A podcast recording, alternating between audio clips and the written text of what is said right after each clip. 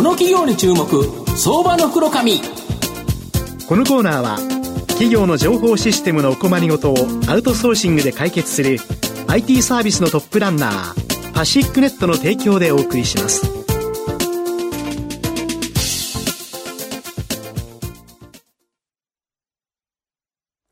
ここからは、相場の福の神こと、藤本信之さんとともにお送りします。藤本さん、こんにちは。毎度、相馬の福の神こと、藤本でございます。ますマーケット少し暖かくなって、なんか良くなってきたかなと思うけど、はい、まだグロース銘柄あんまり上がってなくて、まあ個人投資家では、えっていう人もいると思うんですけど、今日も、えー、できる限りですね、グロース市場の中から成長銘柄ご紹介したいなというふうに思います。今日ご紹介させていただきますのが、証券コード4372、東証グロース上場、ユミルリンク代表取締役社長の清水渉さんにお越しいただいています。清水社長、よろしくお願いします。よろしくお願いします。お願いします。ユミルリンクは東証グロースに上場しており、現在株価1225円、1単位12万円少しで買えます。東京都渋谷区代々木に本社がある企業におけるインターネットでのコミュニケーション課題をトータルに解決するメッセメッセージングソリューションを提供している企業になります。まあ、今ご紹介したように、御社は企業におけるインターネットでのコミュニケーション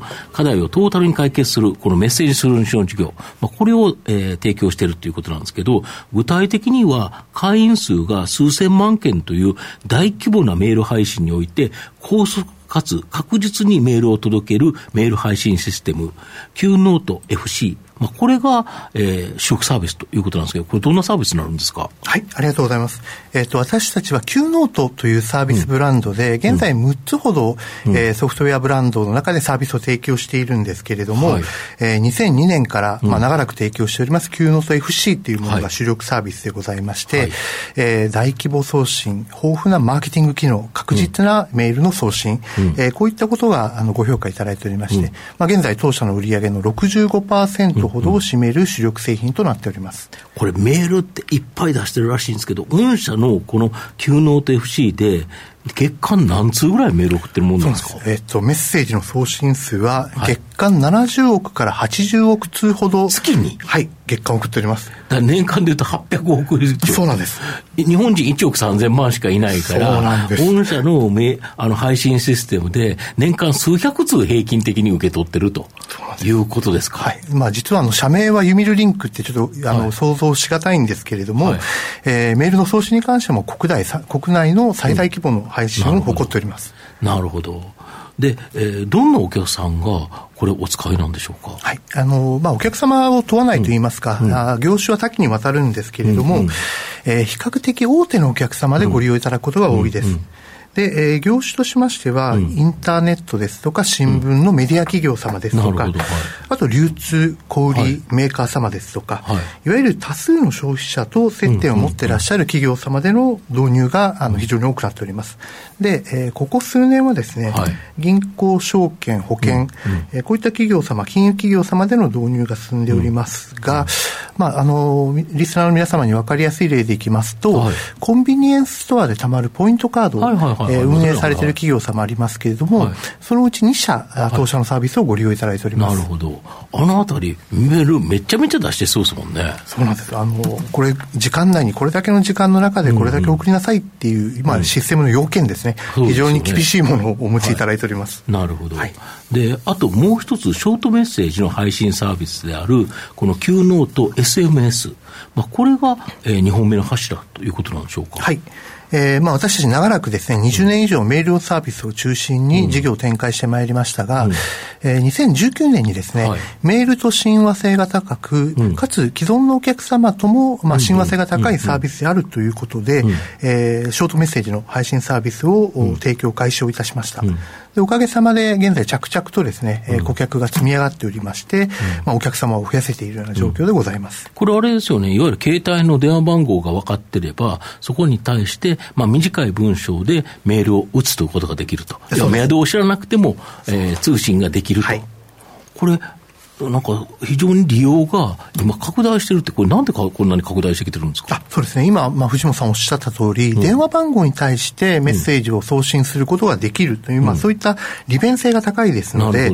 特にですね、これまでは電話ですとか、はがき、封筒、こういったもので行われていた通知っていうことがですね、ショートメッセージに置き換わっているっていうのが非常に目立ちますね。で、具体的には、本人であるかどうかっていうことを確認する、送信ですとか、えお店ですとか施設、ホテルさんですとか、そういったところのキャンセル防止のためのリマインドですとか、えー、企業や自治体さんの緊急通知、うん、こういったところでですね、活用されておりますね。結構あれですよね、ネットでいろんなことをしたら、なんかあの、ショートメッセージで携帯に送るから、その番号を入れろっていうのが、結構来ますよね。ねはい。まあ、あれでショートメッセージめっちゃ来ますけど。来ますね。はい。で、あれでも使われてるあれで、だから携帯が、その人が持ってるっていうことが分かるということですね。まさしく本人確認の利用用途ですね。はい。なるほど。あと、このメール配信と違って、この、えーと、ショートメッセージのサービスっていうのは、売上高が上がりやすい代わりに、まあ、利益率がちょっと低いと、これ、なんでこんなことになっちゃうんですか？そうなんです、えーと、メール配信はですね、はい、えー、メール配信と異なりまして、はい、ショートメッセージは、はい、えー、ドコモさんですとか、通信キャリアに1通あたりの通信コスト、まあ、当社にとっては仕入れですね、それが発生いたしますので、はいはい、なるほど。いわゆる粗利率って言われるものは低いんですけれども、うんうん。うん、逆に売上につきましては、うん、実際ご契約いただくお客客様の利用実態、まあ、配信数によって売上が決定いたしますので、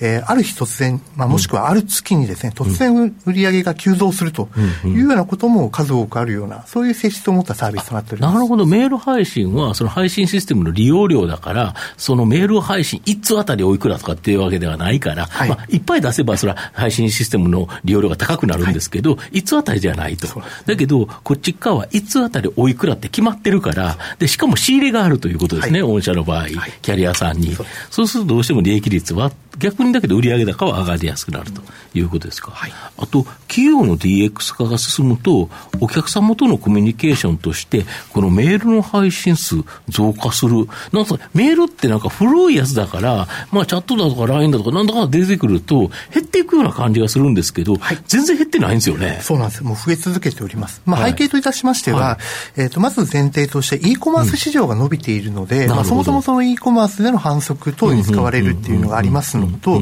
あとはですね、やっぱりマーケティング活動のオンライン化によりまして、まあ、いわゆるデジタルトランスフォーメーションですね。そうですね。マーケティングの DX 化ってよく言われますよね。はい。そういったことによりまして、うん、えっ、ー、と、配信数が増加します。うん、例えばですけれども、うん、えー、企業が、えー、マーケティング、コミュニケーション活動をする手法としてですね、はい CRM と言われるカスタマーリレーションシップマネジメントですとか、はい、マーケティングオートメーション、はい。はい、SFA って言われる、はいはい、まあ、手段ですとかツールっていうのはい。ろいろあるんですけれども、はい、最後の最後の顧客接点ってメールがよくなるほど。たくさん使われるんですよね。電話とかしてたらすっごいお金がかかっちゃうから、結局メールになっちゃうと。はい、そうするとメールのあれが今大体年に日本でも10%弱ぐらい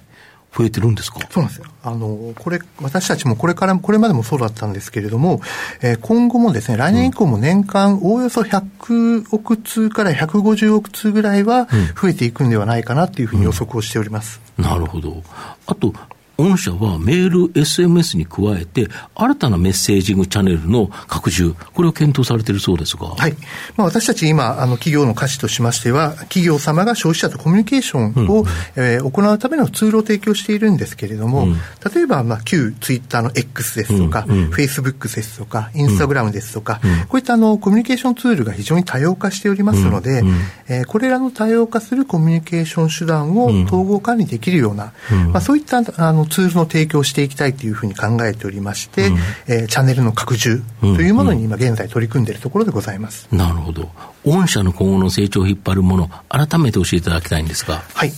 えー、っとですね、実はですね、私たち、えー、ありたい姿として、はい、日本を代表する SARS いわゆる SARS ベンダーになりたいという目標を掲げております。でこれは、えー、国内外多くの企業がユミルリンクという社名、もしくは Q ノートというブランドを認知するような、まあ、そういうソフトウェアベンダーになりたいという意味で、えー、このメッセージを掲げております。でそのためには、やはりメッセージングチャンネルを拡充し、えー、プラットフォーム化し、かつ非常に多数の顧客にですね、顧客企業にサービスを届けると。まあ、これがあの成長の一番成長の軸に掲げげておりまして、うん、えー、メッセージプラットフォームによる成長を遂げていきたいと考えております。うん、でその上での原動力なんですけれども、うん、やはりちょっとあのありきたりではあるんですけれども、人かなというふうに思っておりまして、従業員、えー、ともにですね、同じ目標を見据えることができるメンバーを増やしていく。